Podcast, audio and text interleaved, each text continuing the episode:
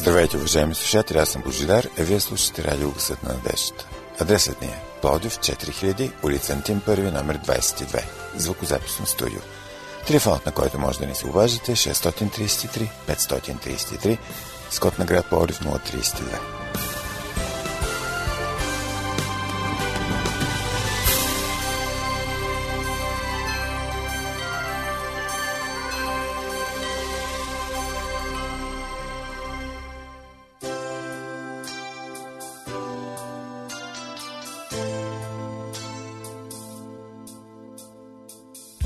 Тръгнали сме на някъде. Бавно вървим и мислим. Ще си подадем ли ръка? Ще си помагаме ли? Да посрещаме проблемите заедно. Да се радваме на зората заедно. Да вървим към кръста заедно. Уважаеми слушатели, започва нашето предаване заедно. Останете с нас.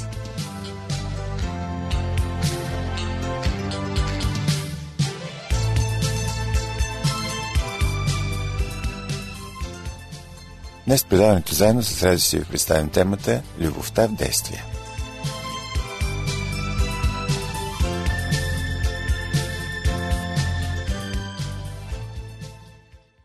Скъпи приятели, какво е любовта? Силна емоция, принцип, състояние, привличане? Когато поставяме този въпрос, ние сме склонни да теоретизираме любовта. Да я дефинираме, да я поставяме в рамки, това просто не е възможно. Тя ще си остане винаги нещо повече от това, за което я мислим. Какво обаче Библията казва? Бог е любов.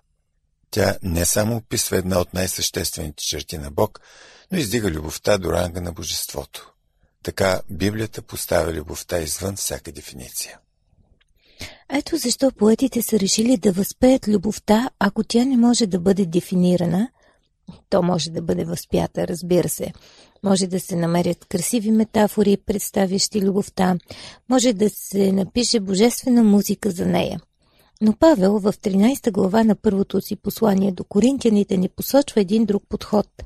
Едно е да теоретизираш, друго е да твориш, но съвсем различно нещо е да обичаш.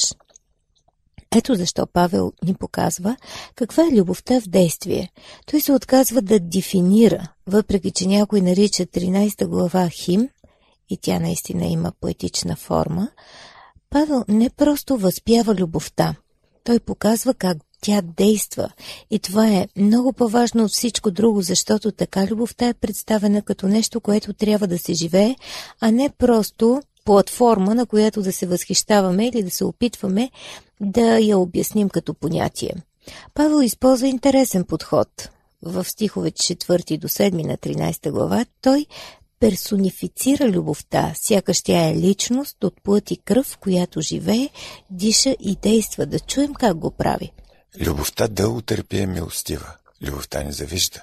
Любовта не се превъзнася, не се гордее, не безобразничи, не търси своето, не се раздразнява, не държи сметка за зло, не се радва на неправдата, а се радва заедно с истината. Всичко премълчава, на всичко хваща вяра, на всичко се надява, всичко търпи. Този подход се намира и на други места в Библията. Той е типично еврейски и, например, мъдростта в притчи 8 глава е представена по същия начин. Павел всъщност не смее да вземе пример от действителността и да каже ето така трябва да се обичаме както Иван го прави или както Петър. От друга страна, Павел използва този подход, за да съживи идеята за любовта. Той иска да каже, че тук не става въпрос за абстракции, а за нещо съвсем реално, сякаш от плът и кръв, движи се и живее. Какъв е точният смисъл на 14-те изброени качества, които Павел използва за да опише любовта? Апостолът ползва глаголи, които имат повече от едно значение и сигурно съвсем внимателно ги е подбрал. От друга страна, това не е пълен списък на действията на любовта. Посланието към римляните, посланието и към галатяните, той също говори за любовта.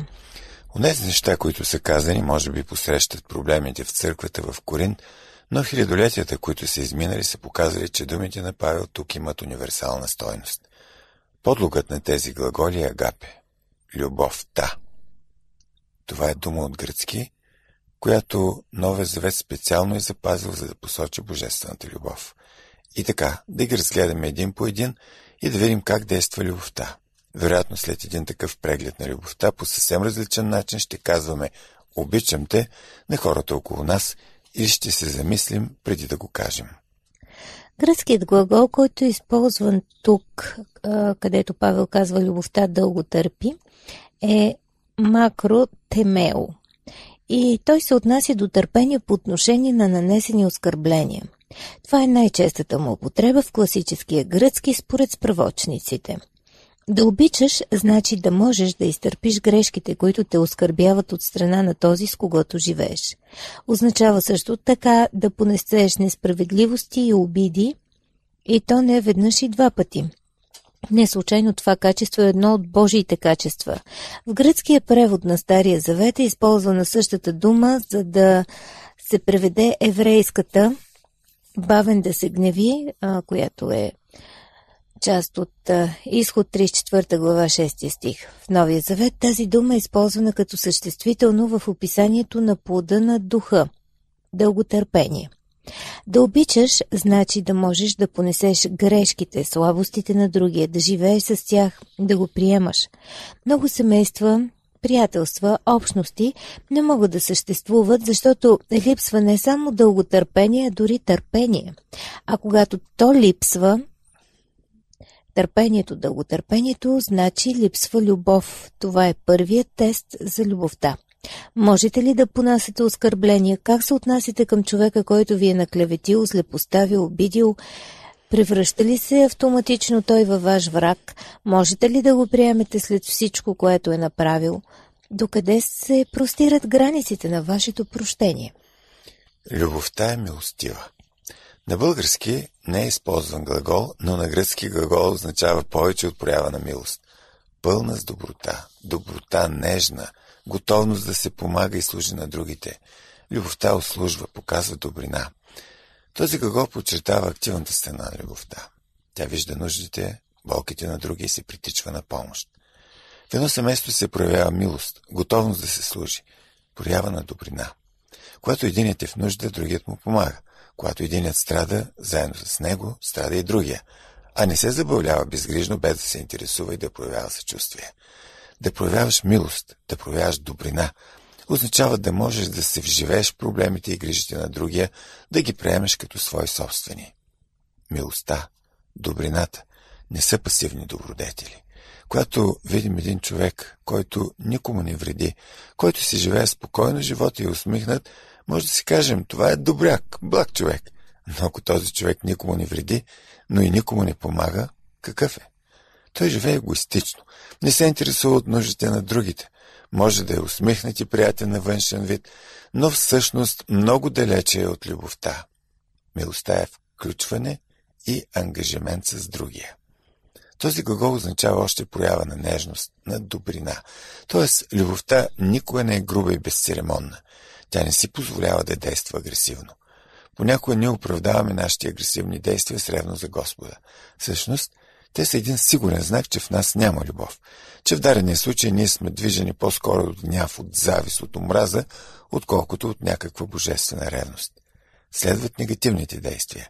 Те също са много важни, защото любовта не само прави определени неща, но също така и се въздържа от някои. Любовта не завижда.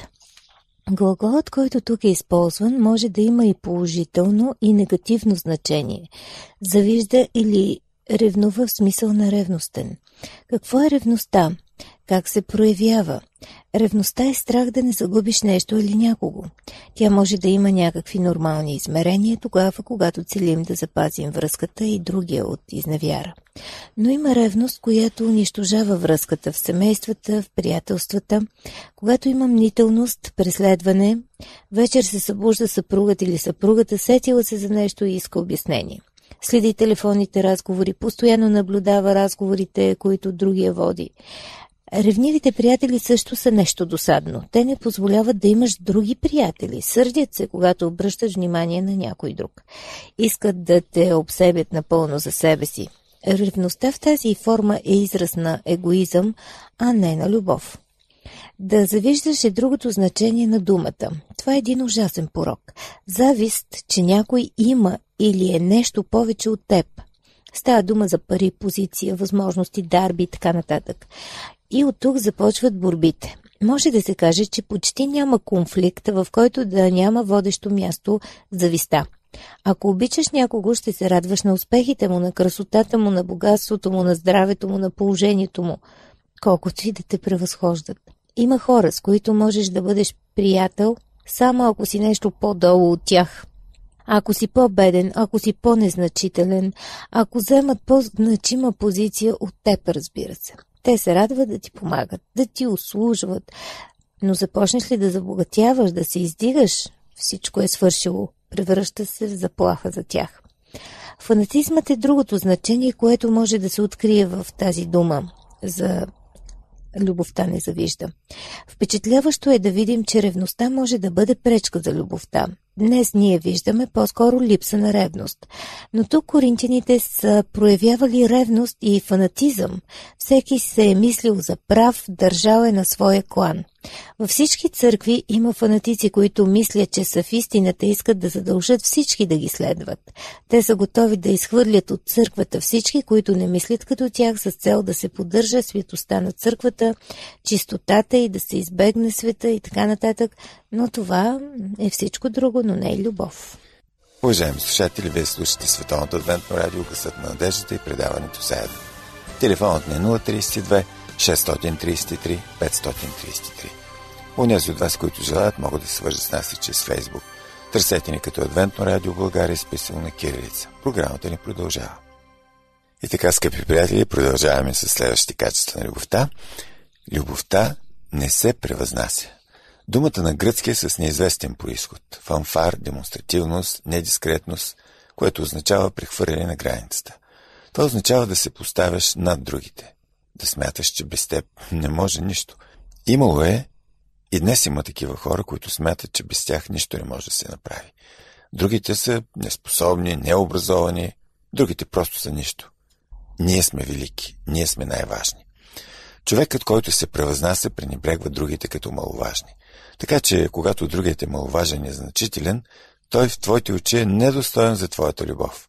Превъзнасянето, скъпи приятели, лишава други от достоинство и субекта от способност да обича. Любовта не се гордее. Става въпрос за гордеене с даровете, с принадлежността към клан, фамилия, с познанията, които човек има. Това е било типично за коринтяните. Любовта не безобразничи. Тук смисъл е, че не прави нещо неподходящо, нещо неприлично. Посланието към коринтяни имаме случай, когато бихме могли да поставим в графата неподобаващо поведение. Павел казва, че любовта не е антитеза на реда и приличието в църквата. Любовта не скандализира. Тя се съобразява с нормите и благоприличието, среда и хармонията на обществото, в което живее. Любовта не търси своето. Ами да, любовта е забравена за себе си и мислене за другия. Точно по противоположния принцип са живели коринтяните. Те са мислили за своята изгода, каквото и да са правили, дори когато са помагали. Основният и най-важен въпрос е бил каква ми е сметката от това. Когато търсим да накараме другите да бъдат като нас, тогава не сме се научили да обичаме. Когато се стремим да задоволим гордостта си, амбициите си, а не се интересуваме на първо място от интереса на другите, не сме познали любовта. Любовта не се раздразнява и не държи сметка за зло. Двете просто са свързани, нали? В септуагинтата думата, която е използвана тук е по отношение на голям гняв. В Новия Завет тази дума има само тук и на още едно място в Деяния на апостолите, 17 глава, 16 стих. В нашия случай става въпрос за отношение към хората. Възмущение, настройване срещу, разпалване срещу. Ние бързо се палим, когато чуем, че някой направил това или онова. И смятаме, че е наш дълг да се възмутим, когато чуем за греховете на този или онси. Любовта обаче не се възмущава. Човекът, който обича е достатъчно смирен да допусне, че и той самият може да е в същото положение. Не държи сметка за зло, т.е. не търси сметка за направеното зло. Например, защо направи това, как можа, това са все обвинения. Или пък да прави списък с греховете на другия и списък с дългове особено. Тоест, любовта не се вживява в ролята на съдия. Ето и други места, на които можем да открием този израз. Второто послание до Коринтияните, 5 глава, 19 стих. Бог в Христа примиряваше света със себе си, като не вменяваше на човеците прегрешенията им и повери на нас посланието на примирението. Посланието до Римляните, 4 глава, 4 стих. А на този, който върши дела, наградата му се не счита като благодеяние, а като дълг. И най-после, братя, пише Павел до филипяните в четвърта глава на своето послание, 8 стих. Всичко, що е истинно, що е честно, що е праведно, що е любезно, що е благодатно, ако има нещо добродетелно и ако има нещо похвално, това зачитайте. Продължаваме с любовта. Любовта не се радва на неправдата, а се радва заедно с истината. Това е важна характеристика и особено за коринтияните, които са воювали помежду си, колкото и да ни се вижда чудно това. Независимо дали има интерес или не, любовта поставя на първо място не азът, не другия, а истината. Това е наистина трудна задача. Да се радваш не когато ти си прав. Дали можем това? Виждаме, че сме сбъркали. Но истината показва друго. И обратното. Някой път може да мислим, че сме прави, но да се окаже, че не сме прави. Има различни житейски ситуации. Може ли да се радвате с нея, когато сте в позицията на човек, който е сбъркал? Или пък, когато не ти печелиш, а другия. Оказва се, че губиш, но загубата ти е справедлива, в интерес на истината ти трябва да си ощетен. Можеш ли да се радваш в такъв случай, че тържествува истината? Това значи също така да не сме пристрастни. Когато наши приятели или близки не са прави, готови ли сме да си затворим очите? Кое е по-важно? Истината или нашата чест, нашата печала, приятелство и така нататък? Трябва да подчертаем, че любовта е обективна. Тя пази обективност, каквато и да е цената за това. И Павел продължава със следващата характеристика, 11-та поред. Любовта всичко премълчава. Този глагол може да се преведе и с покрива. Това значи, че тя покрива слабостите на другия, а не ги изтъква. Ние много обичаме да откриваме слабостите на ближния. Чудим се как другите не ги виждат и се опитваме да им отворим очите. Добре да знае, че еди кой си е глупав, че други е досадник, че някой трети е странен и така нататък. Любовта казва, не съм сляпа, виждам, но бъди по-благороден да покриеш тези слабости, а не да ги изтъкваш. Ето така любовта премълчава. Любовта на всичко хваща вяра. Това, разбира се, не означава, че тя е наивна, но че е готова да вярва дори в невероятни неща. Ето защо хората, които обичат, вършат чудеса. Те силно вярват. За тях няма невъзможни неща. Тя вярва в обещание. Вярва в добронамереността на другия. Това значи, че любовта не е мнителна. Има хора, които във всичко се съмняват. С такива хора много, много трудно се живее. Ако ти правиш нещо добро за тях, те ще си кажат, че не е така без нищо. Той има някаква цел. Или пък ходиш на църква, значи, че нещо ти дават там, подкупват те. Любящият човек не е мнителен. Той се доверява и живее спокойно. Любовта на всичко се надява. Любовта е оптимистична, не е черногледа. Ако е ужасно да живееш с мнителен човек, не по-малко ужасно е да живееш с черноглед, песимист. Той вижда само лошото, само черното, няма никаква светлина в тунела за него. Напротив, любящия пръска надежда. Той винаги живее с мисълта за нещо по-добро, надява се. Може би песимизмът е симптом, че ни липсва любов. Ако обичаме, няма как да сме черногледи. И сега да се спре на последното качество, според апостол Павел. Любовта всичко търпи. Това е различен по звучение и нюанс глагол от предходния. Ако там става въпрос за претърпяване на обиди, то тук става въпрос за нещо много по-различно. Търпението, за което се говори, е търпение в трудности, в изпитания. Когато примерно се женят двама, те си обещават, че ще са заедно в болести и трудности за цял живот. Любовта е готова на всичко. Тя може да премине през огън и вода, през планини и пропасти, през глад и студ, без да охладнее без да се загуби. Когато има любов, няма препятствие. Когато двама души се обичат, те могат да изтърпят всичко. Когато двама млади се обичат, Те могат да търпят, да чакат, да се изчакат, когато това е необходимо. Тук искам да отворя една скоба и да споделя с вас, скъпи приятели, нещо, което прочетох преди време. Когато в царска Русия са съдили дикабристите и са ги заточили в Сибир, голяма част от техните съпруги са пожелали да споделят килията на своите любими. Това нещо изключително много ме впечатли и си казах, че наистина може да стане такова действие само с една истинска любов. Любов на дело. Така че една такава истинска любов е наистина красива. Любов, за която няма граници, няма пречки. Това качество на любовта е прави романтична, защото потиква обичащия към героизъм. Що за любов е тази, която не може да понесе трудности, която при най-малкото предизвикателство се отдръпва и гасне? Истинският тест за любовта обаче е живота, не красивите думи, с които можем да я опишем. Истинската любов е когато спреш да очакваш, откажеш се от претенциите си и започнеш да действаш. Любовта в действие е единствената истинска любов. Всичко останало са думи за любовта, определения, песни, творчество. Скъпи приятели, да спрем да говорим тогава и да отдадем право на любовта в действие.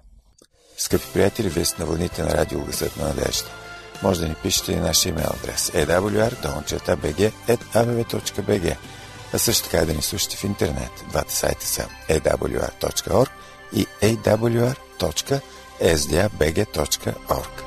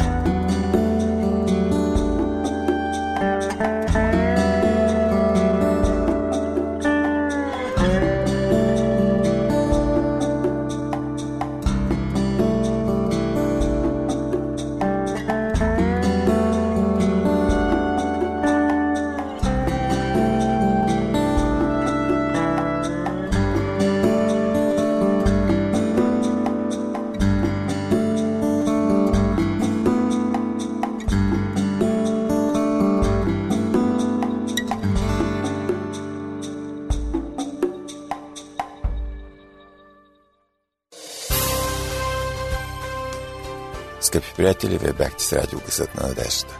Нашият адрес е Плодив 4000, улица Антим, първи номер 22, звукозаписно студио. Слушайте предаването заедно следващия вторник по същото време на същата частота. До чуване!